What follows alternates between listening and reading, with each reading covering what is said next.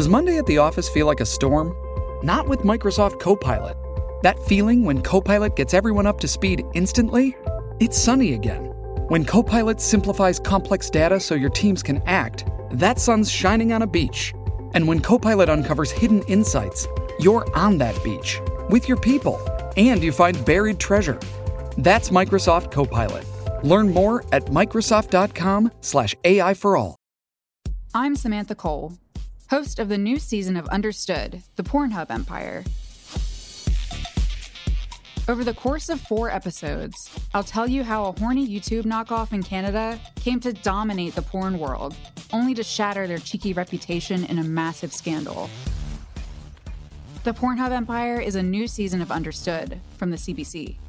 Available now wherever you get your podcasts. Seeking truth and justice in a battleground of deception and corruption. This is The Richard Syrett Show.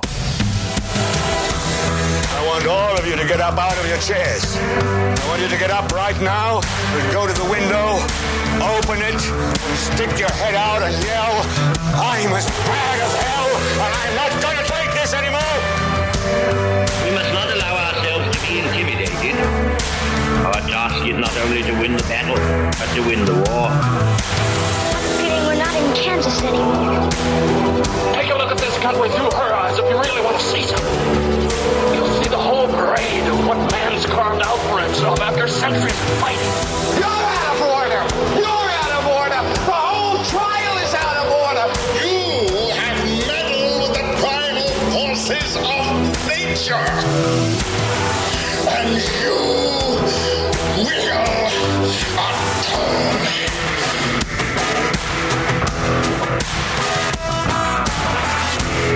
And good afternoon, and welcome to uh, one of the. Oh, it's Thursday Eve, Friday Eve. It's Thursday, meaning it's Friday Eve. There you go. Happy Friday Eve. welcome to uh, one of the very few radio programs in the Dominion of Canada that stands up for truth, beauty, and goodness. Actually, I can count on one hand the number of terrestrial radio programs in this country that are unflinchingly, uncompromisingly patriotic and conservative. And three of those programs are on this very radio station. Mark Petrone, Greg Carrasco, and your humble chat show host slash bloviator. All right, here on the uh, Mighty News Talk Saga 960, um, we're an island. I mean, just forget all the rest. We don't run with the herd.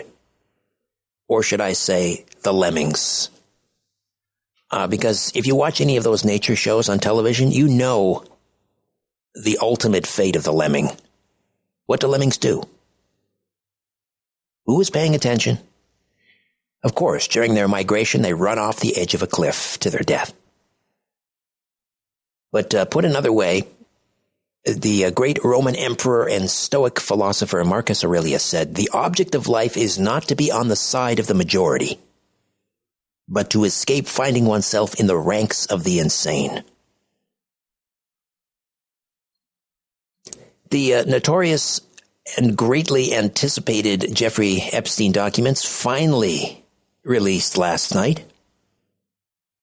Included in the documents were the names of acquaintances and associates of the wealthy financier, including that of former U.S. presidents, a former vice president, a theoretical physicist, a hedge fund manager, a former U.S. governor, an illusionist, British royalty, a prominent law professor. Again, released uh, last night. And uh, this was all part of a, a suit, a lawsuit against Ghislaine Maxwell back in 2015. The documents, the first in more than 200 that are expected to be unsealed over the next few days, are part of the defamation lawsuit filed by victim Virginia Roberts Giuffre. Ghislaine Maxwell had previously called Giuffre a liar after she alleged that Epstein and Maxwell had abused her. And that case was eventually settled in 2017, but Maxwell was later sentenced to a 20 year prison uh, sentence for recruiting young girls for uh, Epstein to sexually exploit them. Celebrities like Bruce Willis, Cameron Diaz, Cate Blanchett, Kevin Spacey, Naomi Campbell, Leonardo DiCaprio are also mentioned in the records, but they have not been accused of helping Epstein in any capacity. One of the witnesses or one of the victims was simply asked if they if, if she had met any of the aforementioned people. And she denied it. Connections to uh, Epstein previously led high level executives to resign from their positions, including Barclays chief executive Jes Staley, Jean Luc Brunel, a French modeling agent suspected of scouting girls for Epstein, killed himself in a Paris jail in 2022 while awaiting trial for rape accusations. What are some of the other highlights or lowlights? Well, here's what the the lamestream, downstream, bought and paid for media won't tell you. These documents exonerate President Trump of any suspicions he was somehow involved in Jeffrey Epstein's evil acts. We have testimony in the document showing zero evidence Trump ever visited Epstein's home or his island. On the other hand, billionaire pedophile Jeffrey Epstein once told one of his victims that Bill Clinton likes them young.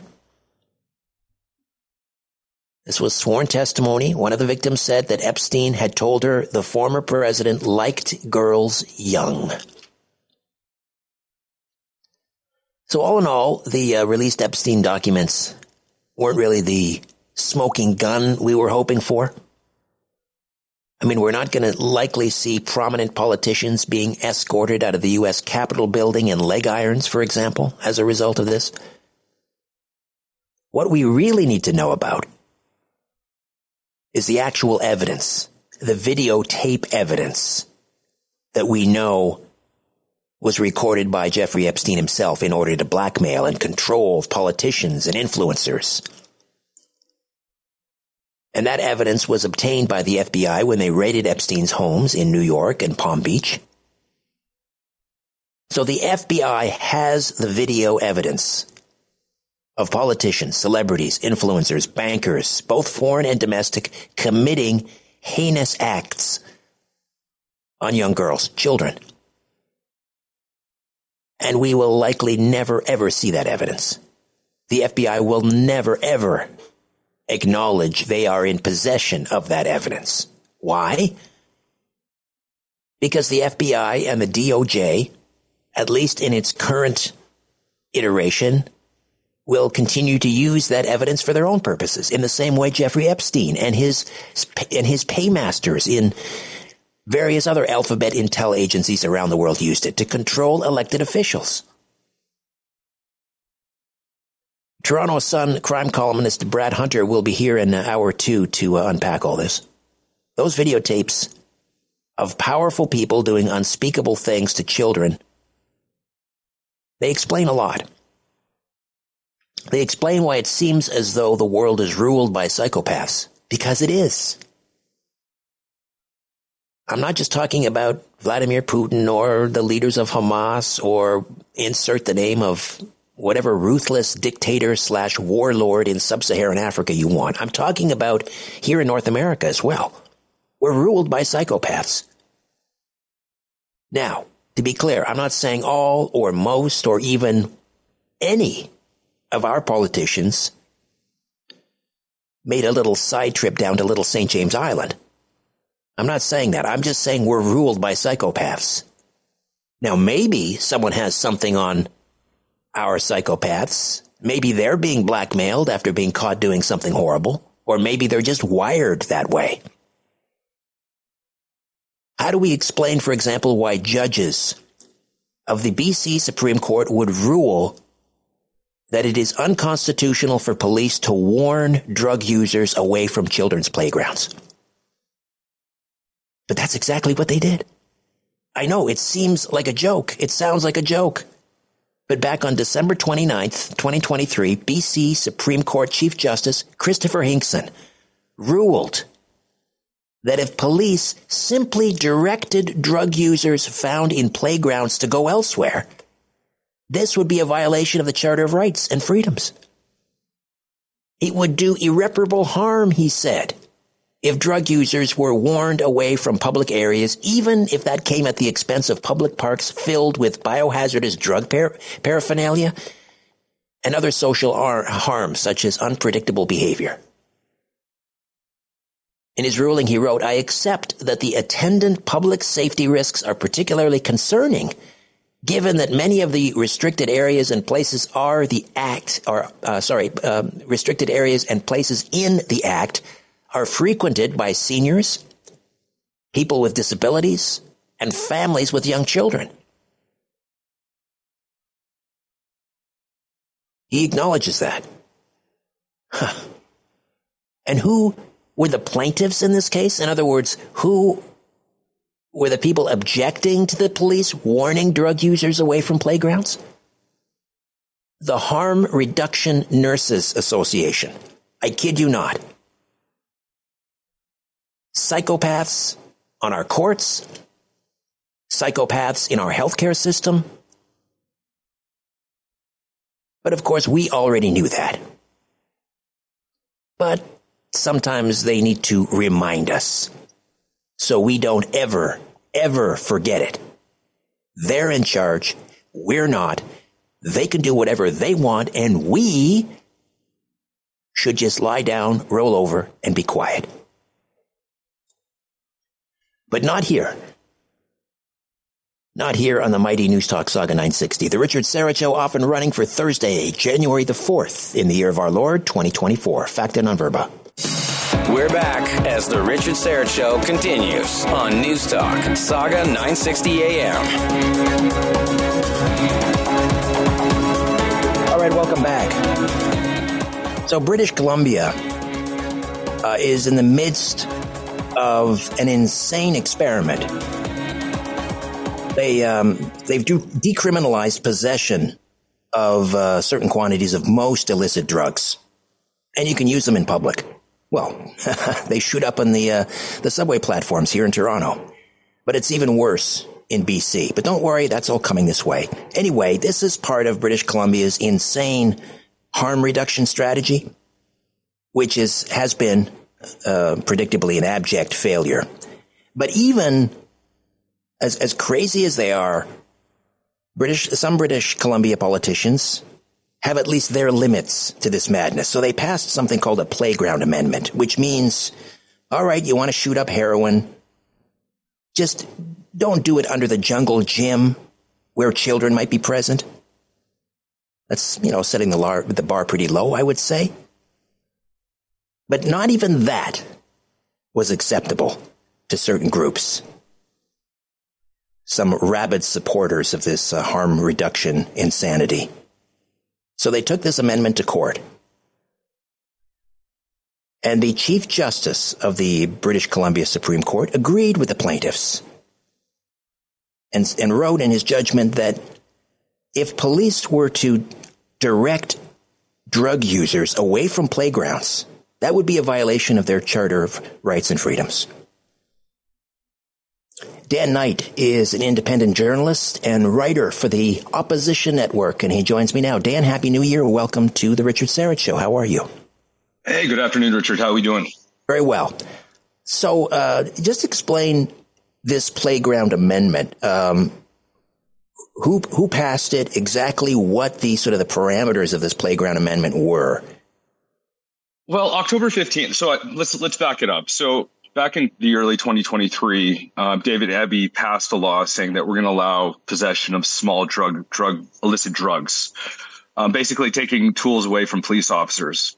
Um, he faced major backlash from cities like uh, Coquitlam. Mayor West was a big uh, said said that was very no no we're not doing that, and decided that they were going to start passing bylaws to um, prevent people from doing hard drugs in public areas and uh, David Eby was facing a huge backlash So October 20, uh, October 15th, 2023, he decided that he was going to walk back those policies. And he decided that um, we're going to, as you said, we're going to stop drugs in playgrounds. Um, Judge Christopher Hickens decided that, you know, if we do that, the drug users might uh, might be more cause more harm to the drug users.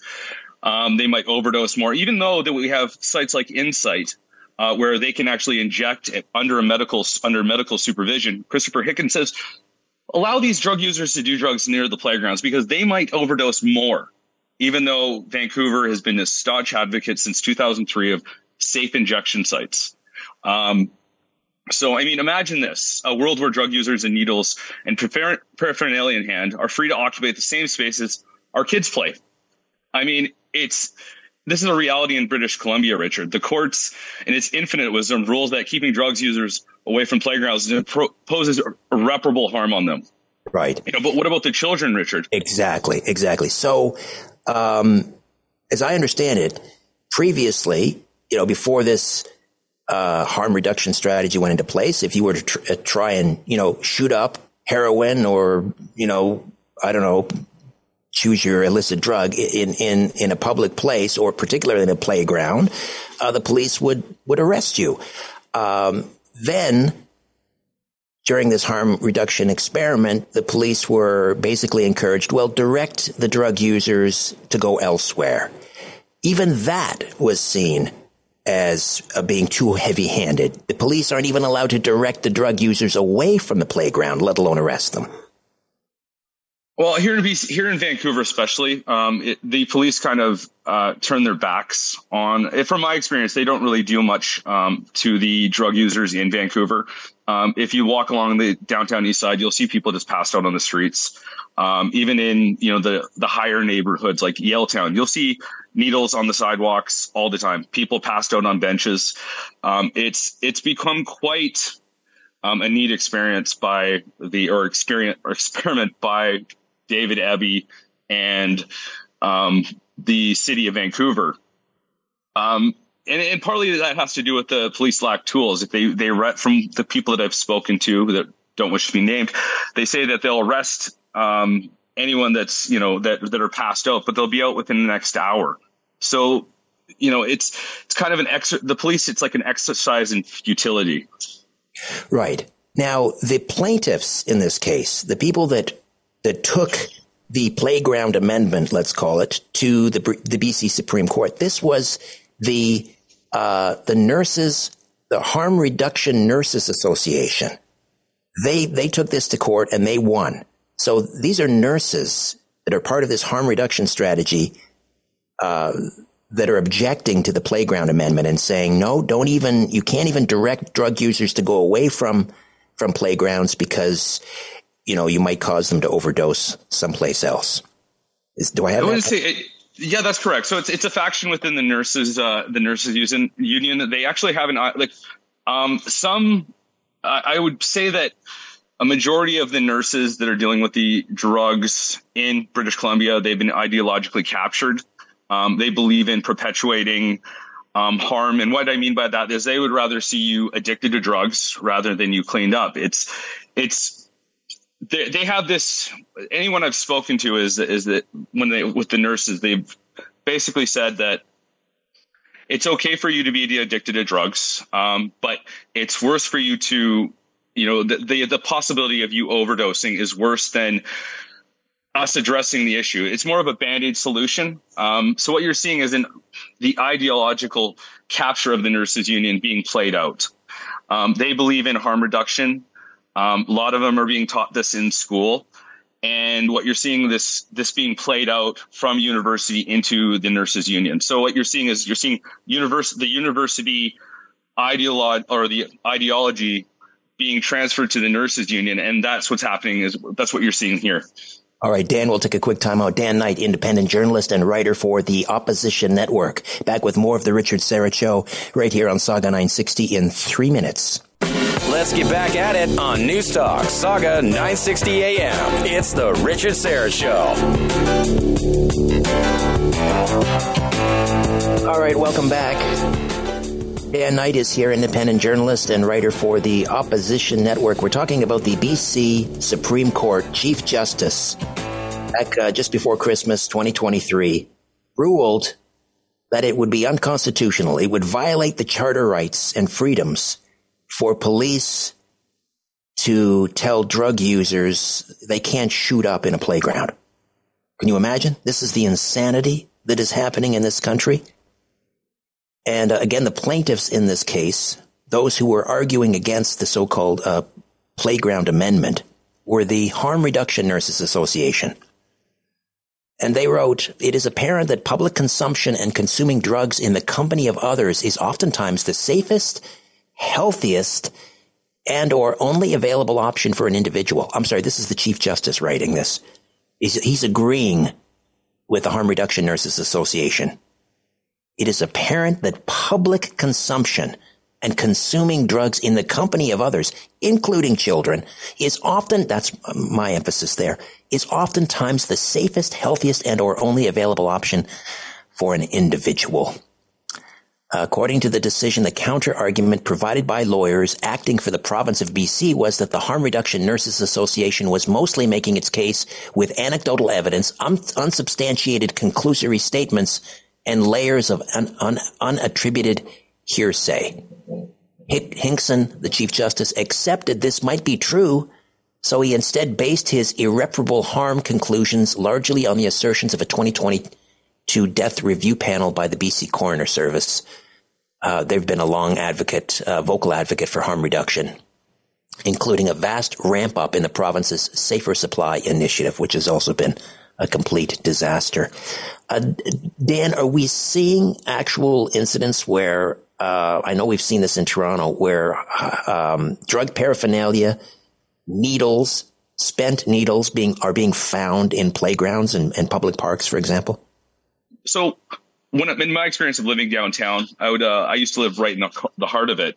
I would be walking down the bench, not a block away from a, a park, and there would be needles lined along the sidewalk.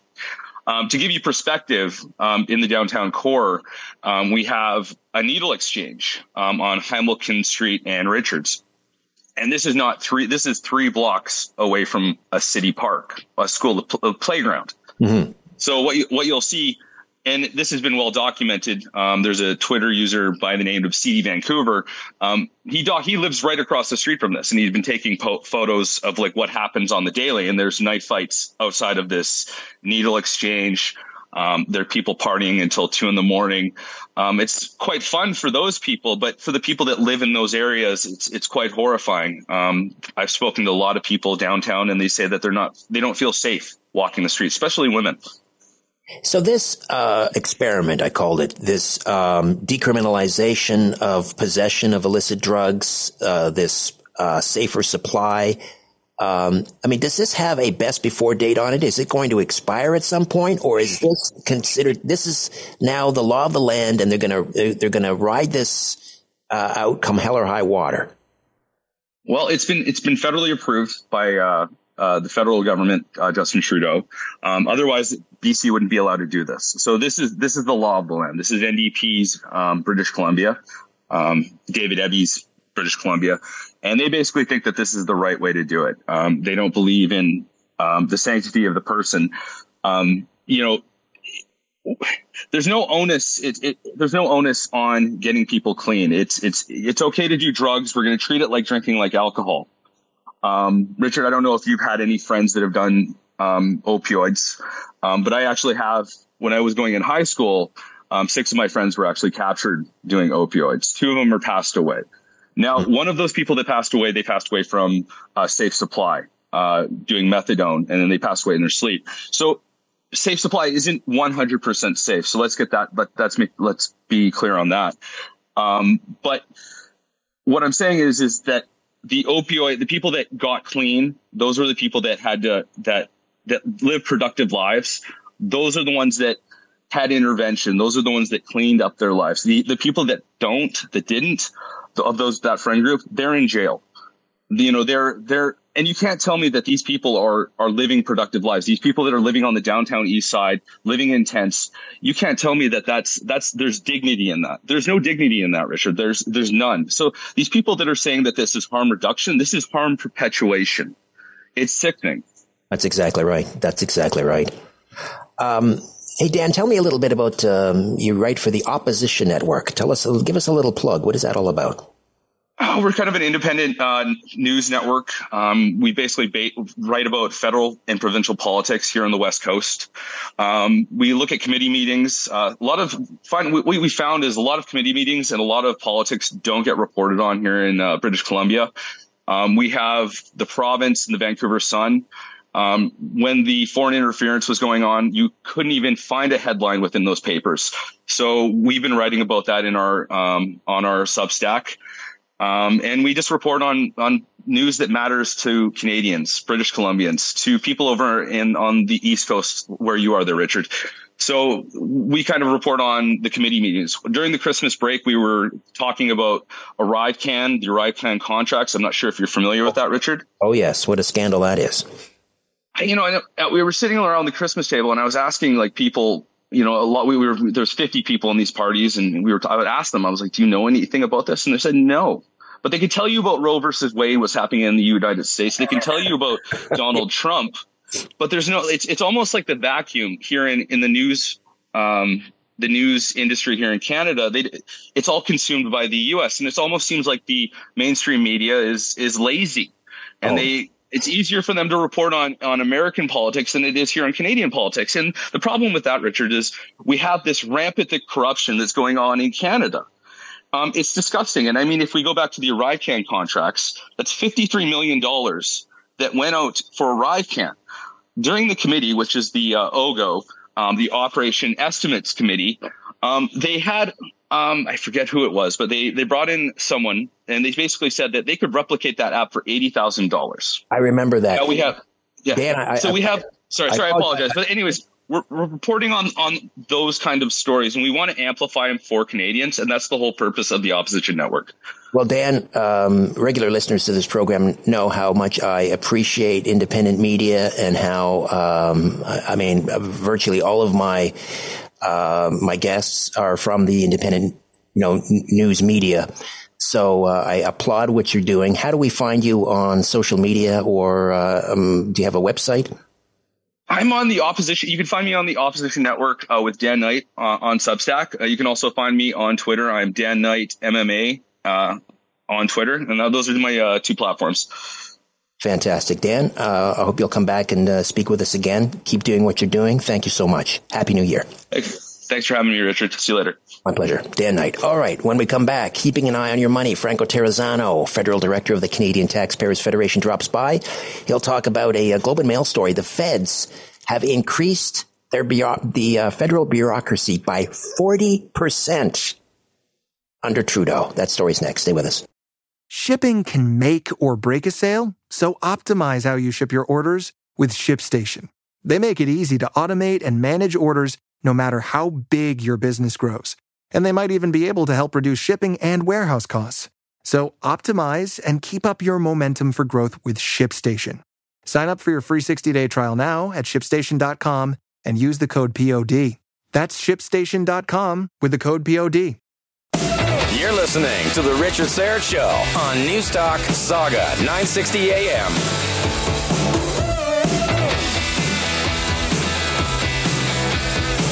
Will forgive me if I don't think about monetary policy. The budget will balance itself. The fastest rising interest rates in 30 years. Fastest inflation in four decades. When will the government realize that Canadians are out of money and the party's over?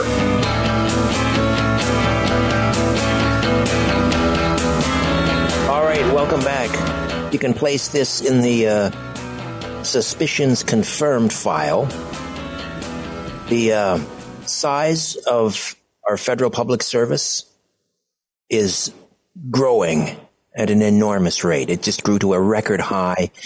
Uh, this, according to a, uh, report from the Public Service Commission of Canada, a 40% increase in the size of the federal bureaucracy under the Prime Minister. Franco Terrazzano is the federal director of the Canadian Taxpayers Federation. Hey, Franco, how are you? Hey, Happy New Year, Richard. Happy New Year. Happy New Year. Um, happy New Year, I guess. To it's a great uh, Happy New Year to all of the uh, the federal employees. So uh, a forty percent increase since the Liberals took over in 2015. Give us that in, in actual numbers. What are we looking at? Yeah, I mean, well, Trudeau hired an extra ninety eight thousand bureaucrats since taking over. Okay, he hired an extra ninety eight thousand bureaucrats, almost a forty percent increase. Folks, ask yourself are you getting 40% more from the federal government? Well, unless you actually work for the government and are collecting that taxpayer funded paycheck, I think the obvious answer for everyone is absolutely not. Now, look, and this is costing taxpayers huge time, okay? So when Trudeau took over, the cost of the federal bureaucracy every year was about $39 billion. Well, the latest years available from the PBO show that the cost of federal bureaucracy is now about $61 billion. So from $39 billion to $61 billion a year. Okay, so the, the size and cost of the federal government under, under Trudeau has ballooned. And I think the key takeaway here, folks, as we head into the new year is well, look, no matter how much Christmas fluff you put on over the holidays, uh, maybe you can take away a little bit of joy knowing that you're still not as bloated as Trudeau's government. There you go. Um, so just what is what actually or who uh, is considered a public employee. So, for example, in our military, I don't know what how how large or how small our you know standing army is, our armed forces, uh, and then you've got you know um, non-combatants in the military. So I don't know, maybe uh, 150,000 people all told in the in the armed forces in Canada. Maybe I don't know. I'm just pulling that out of my my hat here. But would that number be considered part of the federal bureaucracy? Okay, so I'm looking at some of the numbers uh, in this report titled Population of the Federal Public Service. This one is from the Treasury Board of Canada. Okay, so included in their numbers, they, they post slightly different numbers. They say that now it's about 357,000 federal government employees, 357,000, a 40% increase since Trudeau took over. Um, they look at like the federal public service, they look at some of the separate agencies like the CRA, they look at the core bureaucrats but what's excluded from that 357,000 are like the minister's staff, mm-hmm. um, RCMP regular force members, RCMP civilian force members, and the Canadian forces. Those uh-huh. are not included in that data. Ah, okay. Um, then it's even worse than I thought. I mean, because we're, we're looking at a federal bureau. If you include every, all federal employees, including the military and RCMP, and I don't begrudge, I mean, our military should be, we should have higher numbers there. Uh, but we're looking at about, what, half a million people in this country are uh, employed by the federal government alone. Uh, so I would imagine yeah. that's our, that's the largest employer in Canada, right? The federal government? Oh, I, I would imagine so. I, I mean, I'm not sure off the top of my head, but I mean, they're employing what north of 400,000 people. So it's a huge cost, and it's a cost directly to taxpayers. And why this really matters, I mean, the obvious one is, is just how much money the federal government consumes, right? Uh, I spoke at the beginning of the segment. They're costing taxpayers $61 billion a year. Well, folks, that is more than half of the government's operating spending.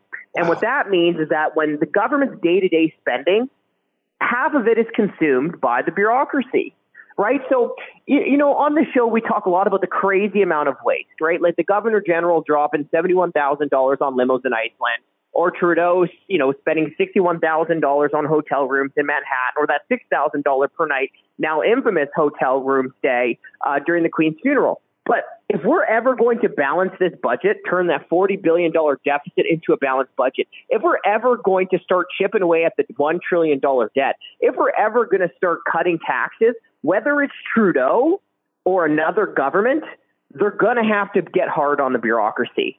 Okay, they're going to have to do it because here's what's been going on over the last couple of years. Not only has Trudeau hired 98,000 additional bureaucrats since coming to power, but over the last couple of years, he also handed out 800,000 pay raises. During, since the beginning of 2020 through 2022, 800,000 federal employees received a raise. Now, that matters for two reasons, okay? Number one, it means the vast majority of federal employees not only received one raise, but had multi- multiple raises. And number two, they were taking multiple raises when their neighbors in the private sector lost their job, took huge pay cuts, maybe lost their business, or had to take out a huge line of credit. Okay, so while so many Canadians have been struggling and are continuing to struggle, it's just gravy train over there in Ottawa. Yeah, and uh, something we also uh, tend to forget is that when these um, hundreds of thousands of employees finally hang them up, hang them up, uh, we're on the hook, you know, for their for their retirement, for their for their pensions. That's a long term legacy cost that we uh, we also need to uh, account for. Oh, you absolutely do, right? You have to talk about the pensions. You have to talk about all these other types of benefits.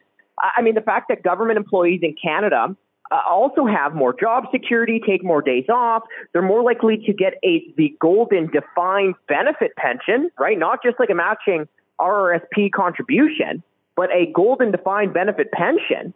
And when you add up all of these different types of benefits, the pensions, the bonuses, the salary, folks, the average compensation for a government employee in Ottawa is now north of $125,000 a year.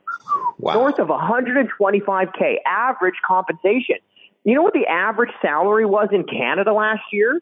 40, or in 2022, 40, sorry? It was 45. like 64K. 64K. I think it was like 64K. The last I ran the numbers, it was in the 64K. Twice it shows the huge disparity between us and them. Franco, always appreciate your insights. Happy New Year. Thank you so much. Hey, thanks for having me on today. Franco Terrazzano, Federal Director of the Canadian Taxpayers Federation, taxpayer.com. Check out the newsroom. When we come back, in defense of women. Stay with us. Back to the conversation on The Richard Syrett Show. News Talk, Saga 960 AM.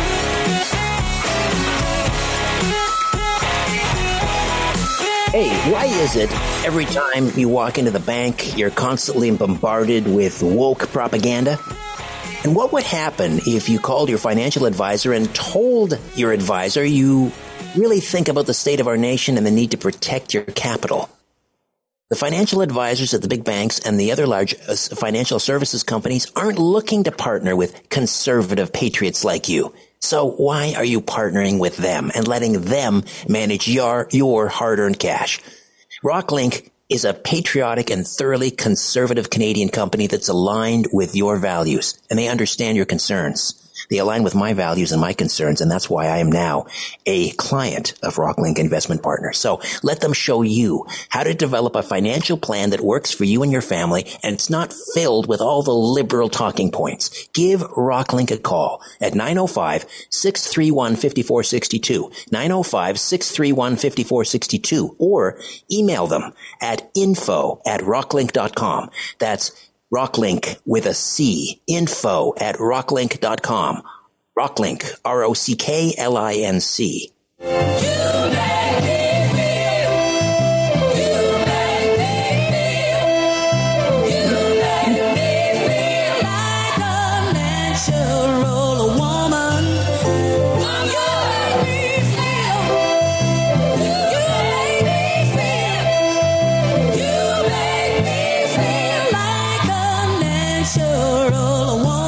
R-O-C-K-L-I-N-C. welcome back. Now, this is potentially some uh, some good news. On the face of it, it looks like good news. The president of the International Association of Athletics Federations. That's a big international sporting association, obviously. The president, Seb Coe, is vowing in a recent interview to protect the female category. Well, again, sounds promising. Let's find out. Coach Blade, Linda Blade is a sports performance coach and co-author of Unsporting, How Trans Activism and Science Denial Are Destroying Sport. Happy New Year, Coach. How are you? Happy New Year, Richard. Can you hear me? I can, yes. All right. Yes. So, uh, Seb Coe uh, vowing to protect f- the female category. I think he said something to the extent that if I don't do this, there will never be a female medal winner again in women's sports. So um, it sounds like a good thing. I mean, did he go far enough? What's happening here? Yeah, he's right. In fact, I'm so appreciative of uh, World Track and Field President Seb Coe. He showed a lot of leadership uh, this year. Back in March, uh, the World Athletics uh, put out their new policy saying that at the elite level, no male no male athlete should compete ever in a female in a female elite um, competition. The problem is that in the midst of always in, in his interviews, he says that there shouldn't be any problem with including males, boys in girls' sports at the grassroots level, or at least he he implies that that would be okay. And as far as we're concerned, uh, women in the sport and in the struggle to preserve women's sports, that's just not okay because you will not get elite female athletes coming through the system if they walk away because of unfairness at the grassroots level. And, and this has been a problem with a lot of the perceptions uh, with these global sports organizations. Even when they make a ruling in our favor, they sort of throw the dog a bone and say, well, oh, but maybe at the grassroots level it's okay, or at the school level it's okay. It's never okay.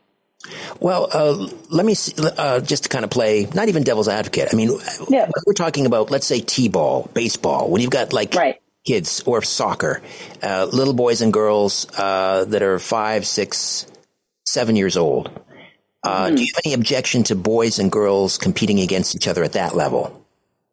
Well, the, the, the problem is okay, so little boys do still have an advantage, but here's what I would say whether it's phys ed, uh, or practice sessions within sports, with its recreational sport where you have mixed teams. Like there's a lot of contexts where girls and boys, and even when we were post puberty, where we would train males and females together for fun. Uh, like my coach used to send the girls off first and the boys chase us down to make us all run harder. I mean, there's a lot of contexts in which you can mix the sexes in training and, and um, fun play. But we're talking, when we talk sport, we're just talking serious competition where you're competing for the prizes. Right. Uh, and that that's where things get dicey because uh, even pre puberty, boys have an enormous advantage in some respects. Not so much in the running and kicking and soccer, and but upper body strength is still you know 15% better than girls for the most part it, it, there's just a huge difference. So when you get to serious competition, then you have to make provisions for distinction. So is when Seb Coe, again, president um, of the um, International Association. Track and field. Yeah, it's track and field. Thank you. It's a shorter version. Mm-hmm. track and field. Yeah. he, it, when he says it's okay at the grassroots level, is he talking about? Um, is he is he referring to trans um, gendered so-called um, athletes? Is he talking about men or uh, sorry boys who identify as girls, or is he just talking about boys and girls?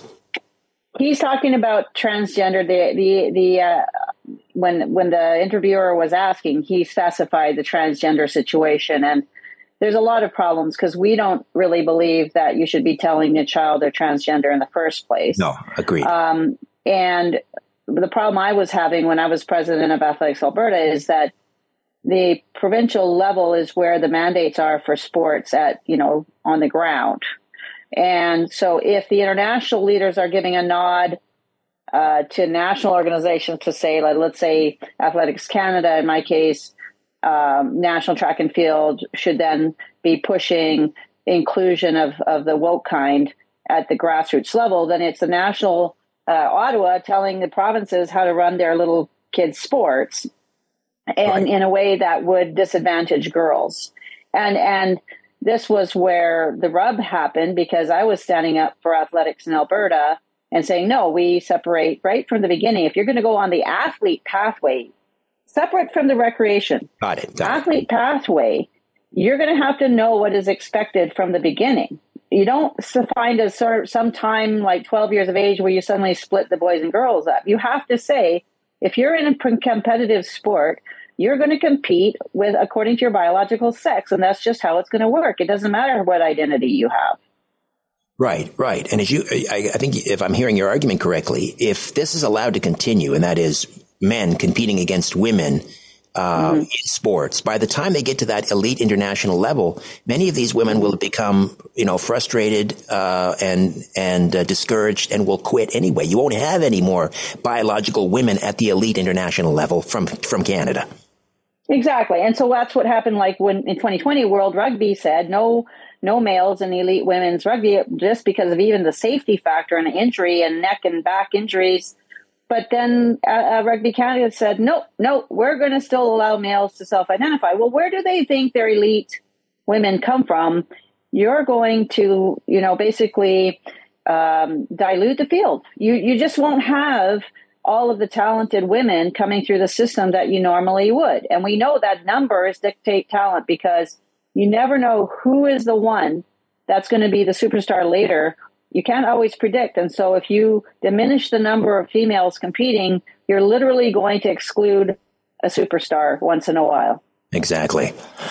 All right, Coach Blade, sports performance coach, co-author of Unsporting: How Transactivism and Science Denial Are Destroying Sport. Linda, you have a uh, wonderful. T- well, well, we'll talk again, obviously, very soon. But uh, yeah. happy New Year to you, and uh, all the best. Thank you so much. All right, thank you so much, Richard. Yeah, bye bye. Bye bye. All right, hour two coming up. Scott McKay, author of Racism, Revenge, and Ruin. It's all Obama. We'll talk about the uh, recent resignation of Harvard President Claudine Gay. And uh, also Brad Hunter from the Toronto Sun. We'll talk about some of the key takeaways from the unsealed Epstein documents. Back with more of the Richard Syrett Show right after this time out on Saga 960. Seeking truth and justice in a battleground of deception and corruption. This is The Richard Syrett Show. I want all of you to get up out of your chairs. I want you to get up right now and go to the window, open it, stick your head out and yell, I'm as bad as hell, and I'm not going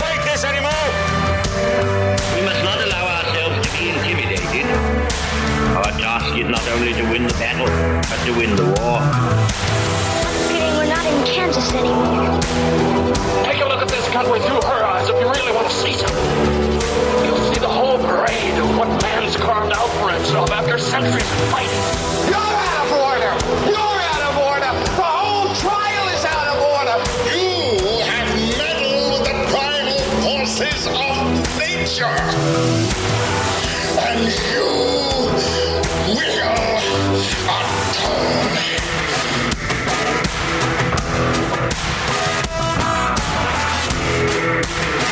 and welcome to hour two of the Richard Syrett Show. And if you missed hour one, you missed a lot, but don't despair. Still plenty of great programming coming your way this hour, including guest columnist with the Western Standard, Francis Crescia. Interesting piece uh, the last uh, day or two about, um, well, whether we're sleepwalking towards World War III. Uh, Brad Hunter, Toronto Sun crime columnist, will be here, and we'll talk about some of the key takeaways from the unsealed Epstein uh, documents. Uh, a couple days ago, we were talking about the uh, resignation of disgraced Harvard president Claudine Gay, and uh, amidst her horrible testimony before the Education Committee in the House of uh, Representatives, where she she couldn't bring herself to um, denounce the cries for uh, genocide on her campus. She couldn't bring herself to say that uh, calling for genocide is contrary to the Harvard conduct, uh, code of conduct.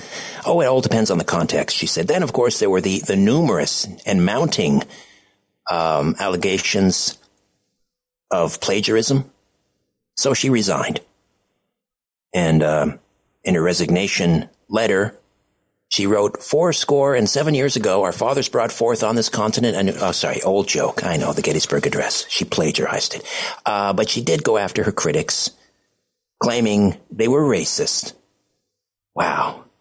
How trite, how predictable. Scott McKay, author of Racism, Revenge, and Ruin, It's All Obama, joins us once again with his thoughts. Scott, how are you? Happy New Year. Hey, Richard, Happy New Year to you.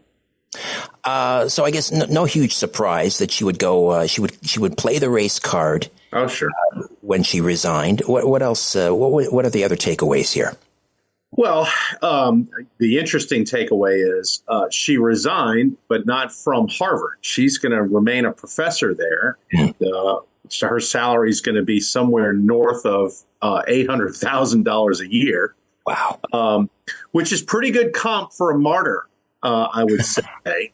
um, you know, and, and they are making her a martyr. I mean, if you go on X and you see what the, you know, Ibram X Kendis of the world uh, are saying, I mean, everybody's, it's a, a, racist lynch mob that has gone after uh, Claudine Gay um, because the act of checking up on her scholarship and researching the things that she's written, that act itself is racist. In other words, you know, to hold anyone accountable for things that they may have done, if it's a black person, is a racist act.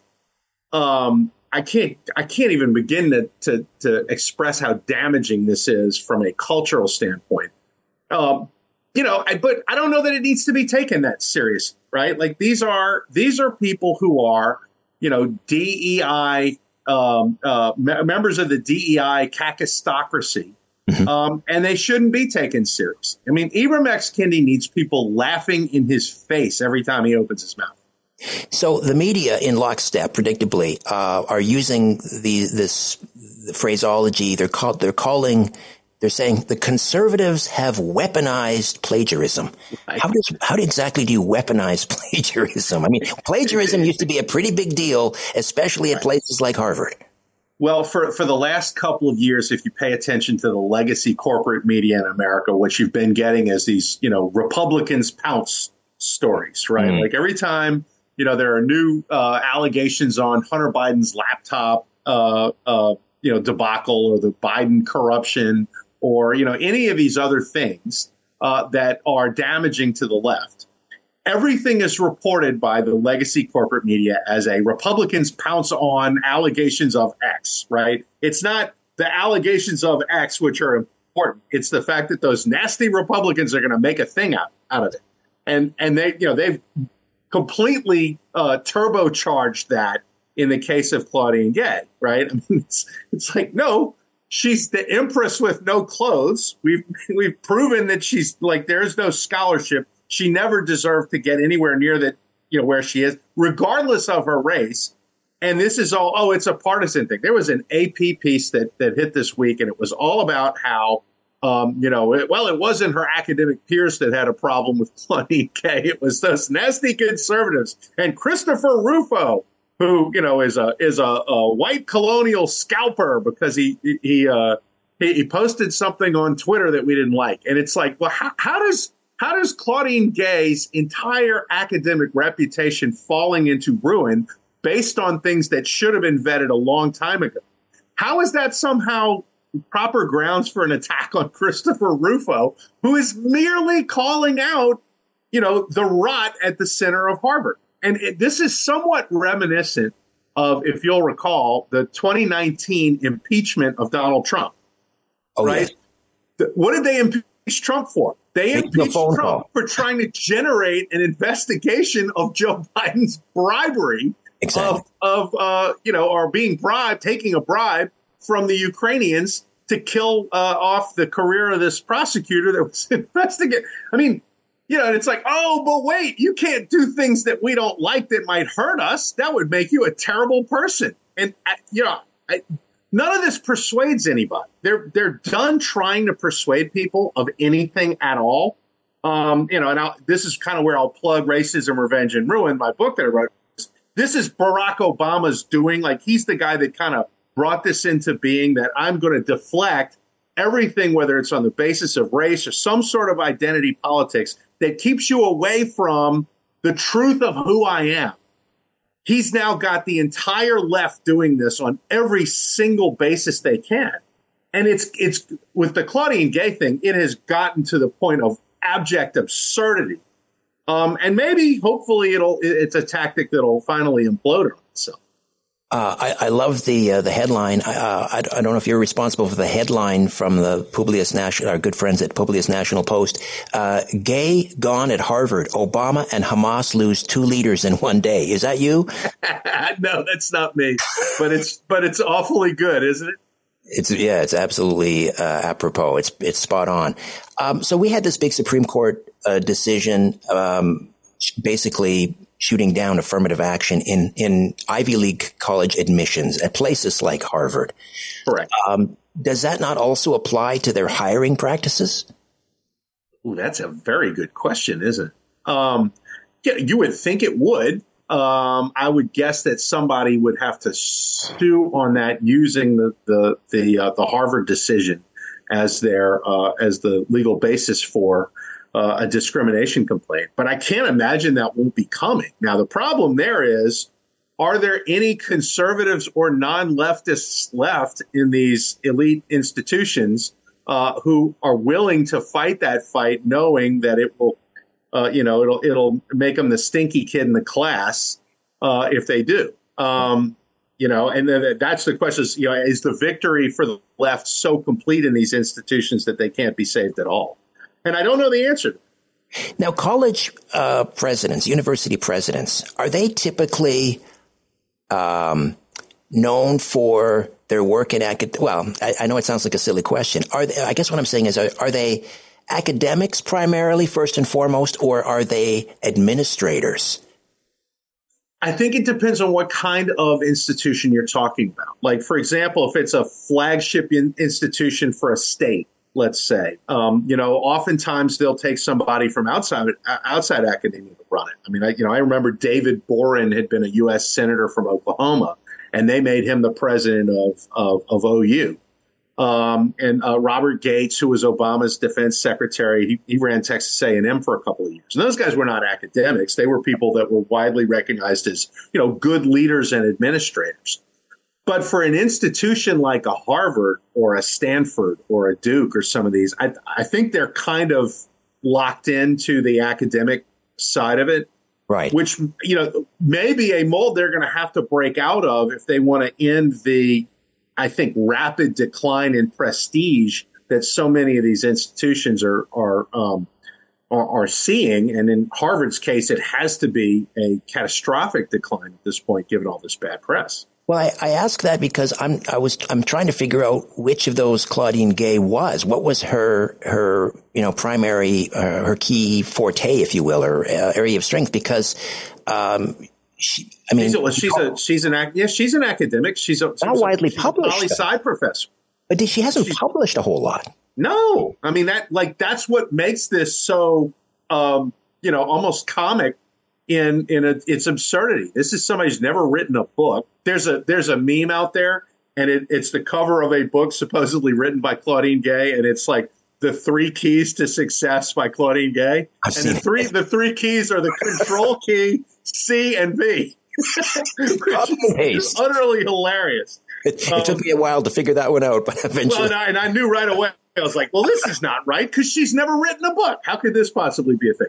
She's written like a dozen or so articles that are covered in plagiarism, uh, uh, plagiarism, and and the allegate people keep looking up things that she's written in those articles and finding more and more stuff that she copied. You know, the question is whether any of this scholarship is actually hers. Um, and yet, you're right. She does come from that academic background. It's just she's been elevated you know, on the basis of DEI and not merit, which is what makes this such a bright line controversy that people can sink their teeth into. Is this likely uh, uh, to to cause some sort of a domino effect? Uh, maybe not at Harvard, but at other uh, institutions. Are they going to start no. serious? No.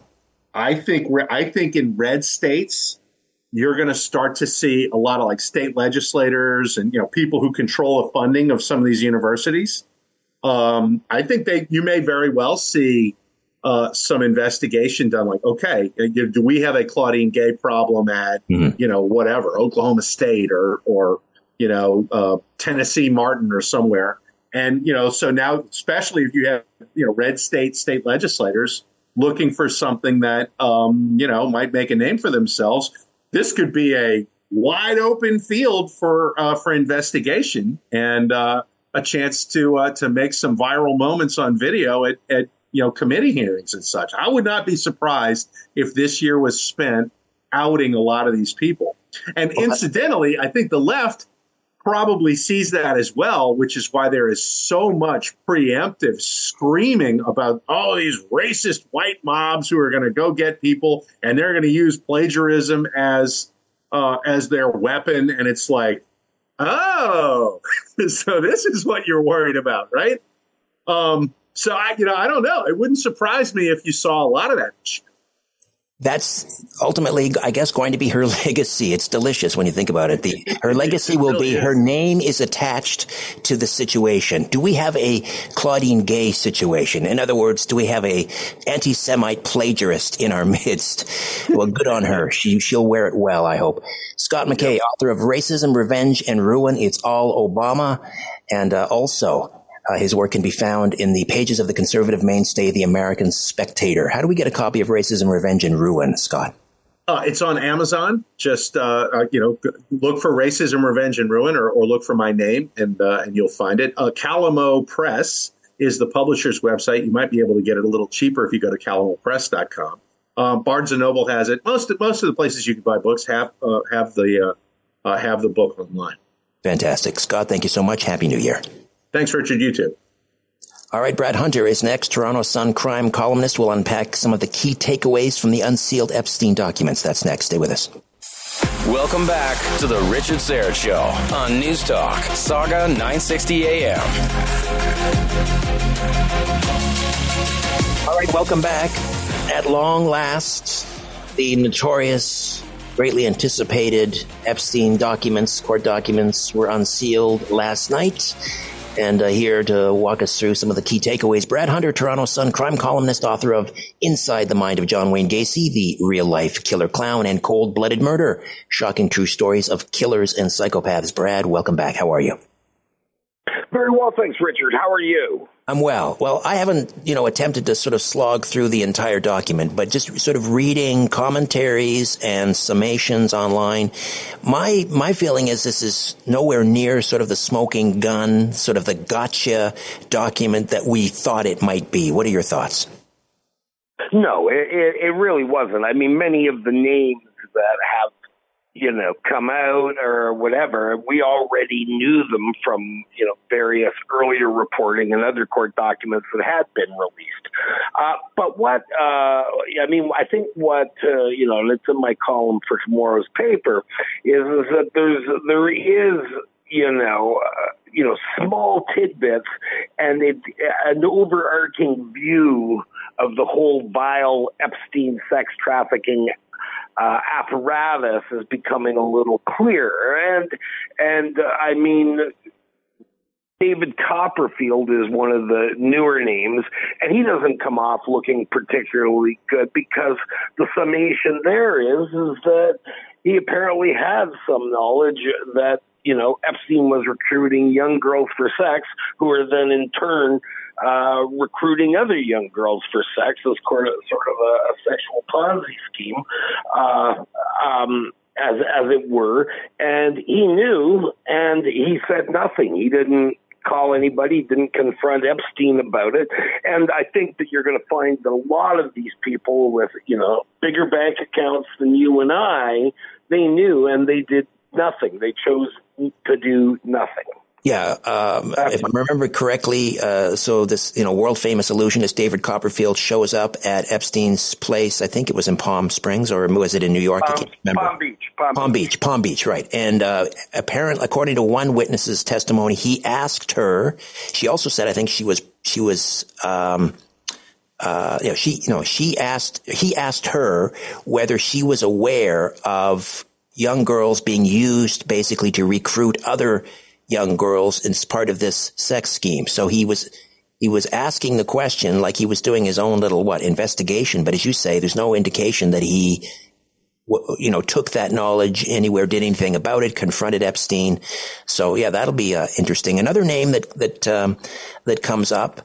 Um, is governor, former governor of New Mexico, the late uh, Bill Richardson, uh, who died last fall. Um, but again, um, you know, he's been reported to have visited uh, Epstein's ranch and so forth, but no real connection there to any illicit acts, or or is there? Well, um, uh, Virginia Giuffre had said that she was forced to have sex with with Richardson, ah, and okay. I mean, you know what uh, what what was going on and all this. I mean, it's very, very uh, difficult to sort the whole thing out. It's, you know, at one point, you you know you see it's a bit of a bomb but you know the fact is is that probably you're going to see 90% of the names that have been released remember only i think 45 documents have been released thus far uh, and, and, there's more to come in the coming days um, that most of these people are just flunkies. Now, you know, they're just, you know, they're associates, they're gardeners, they're janitors, they're the kid that sold Jeffrey Epstein a coffee at Starbucks. That's what a lot of it is. But there are illuminating details. I mean, Prince Andrew, uh, again, looks even worse. Uh, you, you know, uh, you know, and some of these guys, and there's nothing that's really sticking to former President Clinton or uh, Donald Trump uh, either. Would it be so, yeah? Would it be know, fair to say that this this this document uh, exonerates Trump?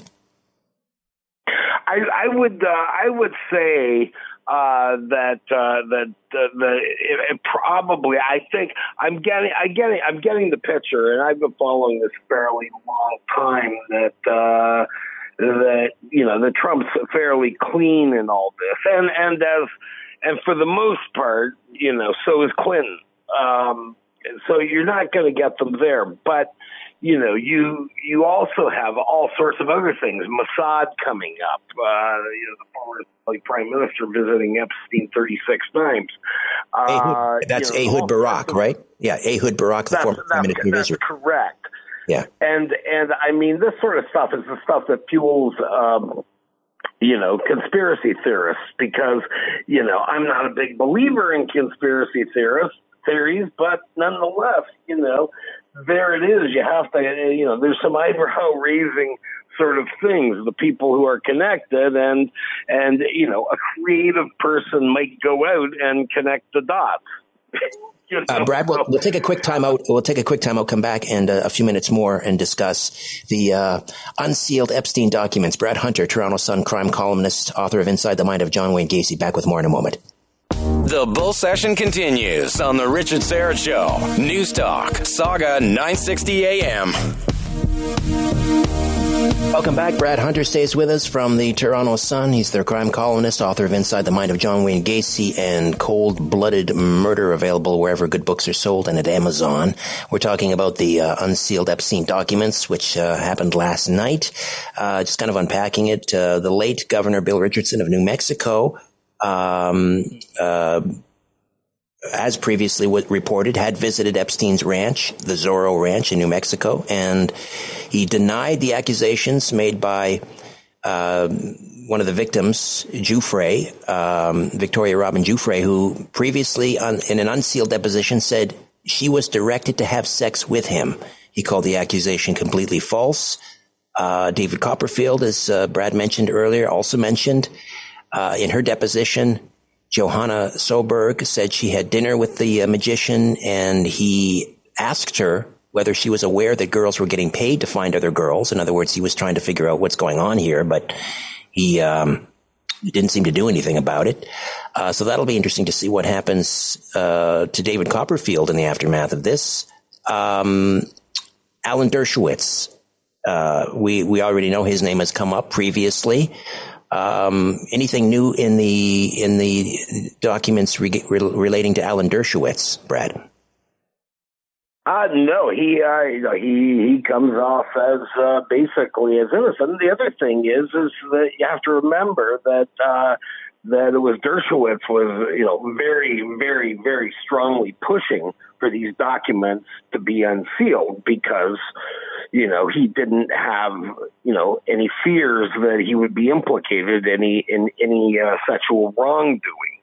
Uh, so, I mean, he's kind of out of uh, out of uh, the picture on this sort of thing. But there, I mean, there's others, and you know, they've all, you know, there's been a number of billionaires. Uh, Dubin, who's a, was a longtime friend of him and his wife are longtime friends of uh, of Jeffrey Epstein, and uh, you know he has been has been implicated. Says he didn't do anything wrong. Uh, you know, um, the you know the the CEO of Hyatt Hotels, same thing. Uh, no, I didn't do anything wrong. So, you know, uh, it, it depends where this all goes from the cops, right? So, you know, how much they want to pursue it, but there appears to be, you know, um, a big, uh, big appetite to go after these people uh, um, and and to see where the investigation leads them. I mean, uh, a friend of mine had said that it was amazing of how much. Uh, you know how this story's really exploded once again. Not since Epstein died, or since uh, uh, Maxwell was uh, sent to prison. You know, and it brings a, a lot of joy for people. to people, right. I think. Right. There were some names that remained redacted. In one case, one of Epstein's victims claimed she was sent to have sex with, and then the name was redacted. Are we likely to see that name unredacted in the next tranche of documents uh, released, or why was that name protected? Well, that name was protected. The, the one name was for the woman was is that she lives in a uh, quote unquote culturally conservative country, and that you know that you know her whatever she did, and I, I don't know whether she was a villain or a uh, or a victim, uh, you know, could uh, lead to uh, you know serious health problems in said conservative country. Uh, but you know, we don't really we don't really know too much more about her. I mean, they haven't indicated whether victim or, uh, as I said, uh, victimizer. Right. This was, uh, I think, referred to as Jane Doe 107 or something. This was the person that filed with the court to to uh, basically delay the release. So this Jane Doe has what 30 days or something to prove that she would be in fact in danger if her name were unsealed. Uh, and there's a That's lot of, right. Yeah. Uh, let me ask you, um, just finally, you know, the evidence, the evidence exists that uh, obviously y- young girls were raped and brutalized and so forth. It's videotape evidence. We know that it exists. Probably, I'm guessing the FBI uh, acquired it when they raided Epstein's home. I mean, this is how he made his money, right? He didn't make it as a hedge fund manager. He made it through blackmail. The videotapes well, they, they, exist. Yeah, no, that, that's that's. I mean, his brother, uh, his brother was quoted as saying in the New York Post later today that he didn't, you know, he he didn't hear. I mean, he picked up lots of tittle tattle, but he didn't know about uh, any videotapes. However. Uh, your, I mean, your friend, uh, Ghislaine Maxwell, she says there are videotapes and that, um, you know, um, you know that there are videotapes and that they uh, that uh, they you know show people in compromising positions, whether whether they do or not. I mean, you know, all of this stuff is still you know a bit of a mystery. It's almost like going to Missouri and saying, "Show me." You know, right, you right. want to see it. Well, do you believe that those videotapes exist, and do you think we'll ever, ever uh, at least get an acknowledgement from the FBI that they have them in their possession and they are investigating?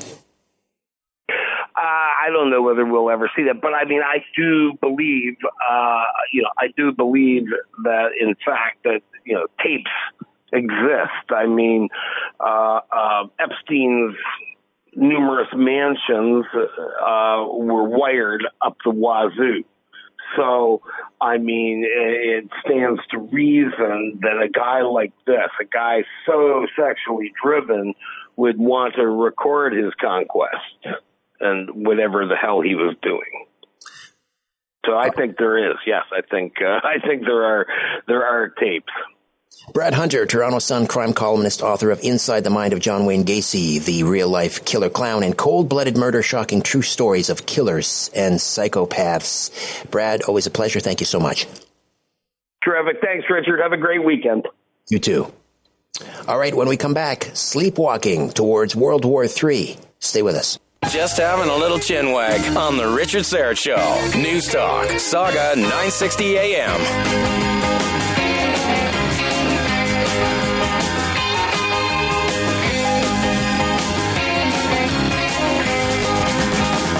Welcome back. You know, we don't always have the opportunity to choose the people we work with, uh, the people that share our values, but when we can, we should. So stop working with woke banks and big financial institutions that don't share any of our values and give our friends at Rocklinc a call. Rocklinc is proudly Canadian and proudly conservative. They offer a genuinely unique investment approach in the crowded money management space, and they love working with like-minded folks that share their passion for ending the liberal and woke insanity that's destroying our country. So give Rocklinc a call at 905-631-5462. 905-631-5462. I did. Now I'm a client and I'm not looking back. You can also email them at info at rocklinc.com. Info at rocklinc.com. That's Rocklinc spelled with a C. Rocklinc Rocklinc, R O C K L I N C. All right. And I've been reading about um, all of these uh, tech giants and multi billionaires, and they, uh, they're building doomsday bunkers like Mark Zuckerberg, something like uh, spending over like $100 million to build this huge underground survival bunker and um, OpenAI's Sam Altman doing the same thing. What's going on here? What are they preparing for? What do they know that we don't know? Well, I think we can guess. Francis Crescia is a guest columnist with the Western Standard. He's been uh, on the program before. He joins us once again to talk about his latest column, Sleepwalking Towards World War III. Francis, Happy New Year. Welcome back. Happy New Year, Richard. Thank you. I know you mentioned Zuckerberg and Sam Altman in in your um, uh, in your piece here. Um, is this is this how widespread is this? I mean, these are just two examples, but are you also hearing about others that are, uh, you know, the elites that are preparing for something big? Well, at any time, I mean, half of the Silicon Valley elites have a bunker of some kind. So half of them are preparing for a doomsday scenario or the breakdown of civilization. Zuckerberg himself spent 170 million on the real estate in Hawaii and now is investing 100 additional million to build this 5,000 square foot subterranean bunker that will have everything from food, water, energy needs, has 30 bedrooms, 30 bathrooms, uh, doors made of steel, reinforced with concrete in between. So he's preparing for the uh, worst case scenario, and there's others. I mean, Sam Altman, the OpenAI founder, he himself is preparing for a doomsday, collecting guns, masks. Steve Huffman, the CEO of Reddit, doing similar kind of things. So many of them are uh, preparing themselves for what appears worldwide geopolitically is a hot powder keg ready to be ignited. So what, in your estimation, is the is that flashpoint going to be? Is it Russia, Ukraine? Is it China, Taiwan? Is it the Mid East? Is it a is it a um, I don't know combination of all three? Where do you see it breaking out? Sure. I mean, the flashpoint will be uh, China, Taiwan. Uh, in, in, terms of background, uh, Russia is moving closer and closer to China. So that makes it one heck of a combination in terms of natural resources and manufacturing capacity. But I think the window on Taiwan is shrinking. And the Communist Party, even as far as two days ago, uh, President Xi said he is committed to bringing Taiwan into the fold, back to the motherland. And a few years ago, actually two years ago, at the 100th anniversary uh, celebration of the Chinese Communist Party, Xi was very clear. He said China would no longer be bullied, subjugated by anyone, anywhere. And anyone felt that they would do so, they'd have their heads smashed against a great wall of steel. So um, that's the big flashpoint. In terms of a little bit more background, we can go back historically to the 5th century BC general historian Thucydides, who came up with the idea that he actually studied warfare among the, the Greek warring states, Athena, Sparta, Sparta, and so on. And he said that there's was a, when there's a main hegemon and a rival is coming up, that the rival and the hegemon will inevitably clash. And you know, and scholars have looked at this in the past. They've looked at different uh, different similar situations, and the majority of the time has left has uh, has resulted in a major war. Uh, I guess it'll it, depends then on the timing of China's decision to take uh, back Taiwan. Um, the timing, whether it coincides with the election, uh, if Trump wins, how would he respond versus Biden and how he responds? Um, what do you th- what do you think the the actual timing will be? Will it will China and Xi choose to do it while Biden is still in office? Will he will he risk? Um, I know. What are the risks if he waits until let's say Trump takes office? Sure, very good question. I, I mean, I think Xi uh, is trying to figure out, or the Communist Party, really the stability of the uh, China's economic system. It is presently going through a deflationary period. There, there, uh, the the central government is um, loading up more stimulus to maintain some kind of growth. They're still projecting roughly five percent GDP growth. So I think that plays into the equation. The election itself, if the um, independent uh, party wins and becomes more vociferous about independence, I think that might speed up the timeline if the Kuomintang were to win, that's a little more friendly towards China. Uh, that itself could actually help uh, settle things down a little bit. If the if Trump were to come in, I mean anything can happen. I mean he's a bit of a wild card in terms of foreign policy. He can be an isolationist or very aggressive. Uh, I think, generally speaking, uh, China is trying to figure out how stable is its own country how well can its military execute and how quickly can they get the job done? Right, right. Um, because for for Xi, this is his legacy, right? And he has to get this done before his present term within the Communist Party expires. Um, there's a lot on the line for him personally. He's sort of made this his his central theme that he's going to reunite China with with Taiwan. We'll take a quick time out. Uh, guest columnist at the Western Standard, Francis Crescia, is with us. Are we sleepwalking towards World War III? More of our conversation right after this timeout. Let's rejoin the conversation on the Richard Syrett Show on News Talk Sauga 960 AM. Francis Crescia stays with us, guest columnist at the Western Standard, and we're talking about uh, the possibility of World War III. His latest opinion piece is called Sleepwalking Towards World War III, and the flashpoint, uh, he believes, will be uh, China's military invasion of Taiwan. Uh, are we talking about a full-on shooting war, um, uh, or or will China simply demonstrate an overwhelming um, military presence, and and Taiwan will acquiesce. You know, it can happen a number of ways. I think likely they'll put on some kind of embargo.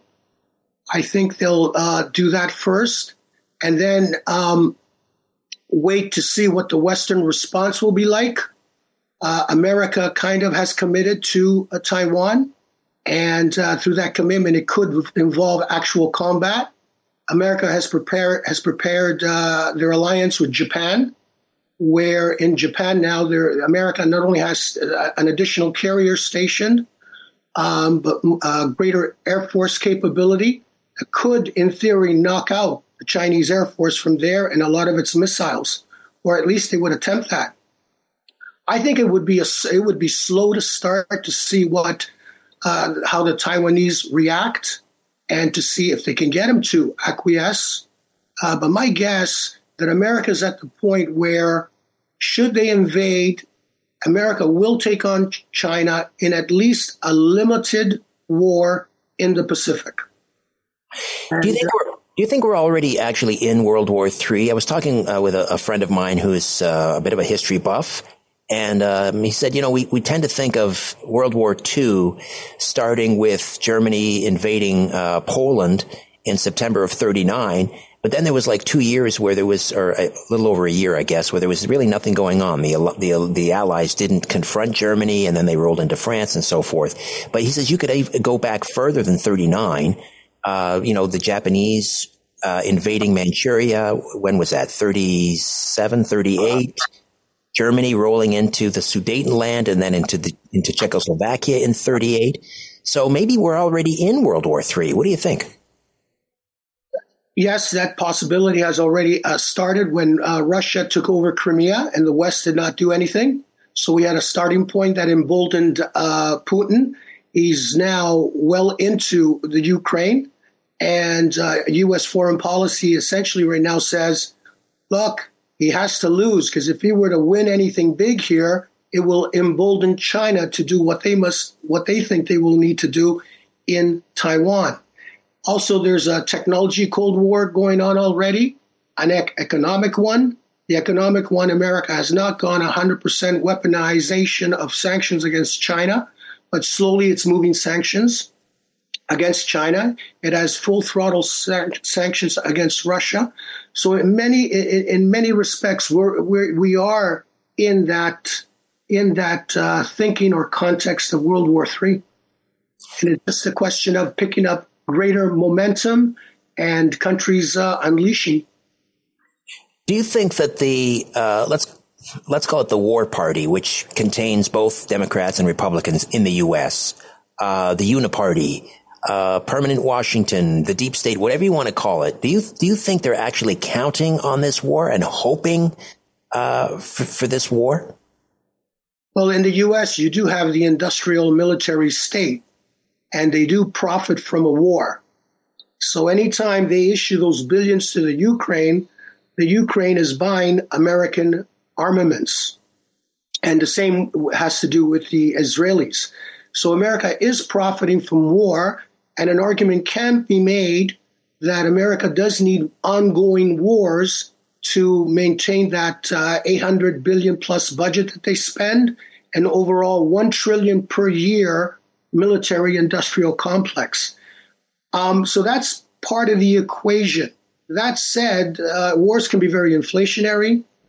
Uh, they take on huge debts, as in the case of the U.S. Now, we're reaching, I think, 34 trillion in terms of its accumulated debt. So in, the U.S., I think there's a lot of people who are probably invested in war, directly and indirectly. Uh, but there's also a lot of people who are invested in uh, wanting to maintain the status quo and continue to pursue liberal ideals around the world and hold on to the status quo and its institutions as it has post World War II. Uh, what are your concerns as we approach the possibility of uh, World War III? Is it um, uh, cyber attacks? Um, I don't know, a, a dirty bomb, uh, an EMP event, you know, launching a, a, nuclear bomb in low altitude to knock out power grids. What do you, what, what has you, what keeps you up at night? So, uh, a few things to look for as we get uh, to a bigger possible conflict, conflagration is if Putin begins to lose the war and he's got a large tactical nuclear um, missile um, armaments, that he might use a technical nuclear weapon.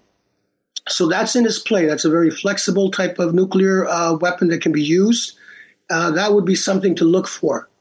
In terms of if the Chinese go and ahead and invade Taiwan, and if America reacts, and if that picks up a lot of momentum, I think Amer- uh, I think China would knock out satellites I think China would knock out the, uh, through cyber warfare, would knock out the grid. And if we notice around the world, countries in Europe and other places are sending more of their naval vessels protecting um, infrastructure that's under the sea, the cables for the internet and all that. So people are already aware that these plans are in play. And I think infrastructure will be knocked out. Cyber warfare will take place right away, and everything will be pitch dark. At that point, anything can happen. We can have a small conflict that's uh, resolved quickly, or it can get really bad. Is this all a foregone conclusion, or um, can this be averted? Well, nothing is ever a foregone conclusion, but in my, in my view, given that history can move irrationally, I think uh, we're heading towards a major conflict. Can it be uh, averted at this point, given that the world or its top leaders are using really military might first, and diplomacy is superficial at best, um, and that we're not really seeking political solutions, I think it's inevitable that we're going to have a major conflict. Sleepwalking towards World War III, or perhaps rushing headlong. uh, head first into World War III. Francis Crescia, guest columnist with the Western Standard, westernstandard.news. Francis, thank you so much. Great work. Thank you, Richard, for having me on the show. Thank you. Have a great evening. You too. All right, that's it for me. My thanks to Jody, Jacob, and Mike Carafalitis. I will be back tomorrow to do it all over again, God willing. I'll speak with you at 4 p.m. Don't be late. Until then, I remain unbowed, unbent, unbroken.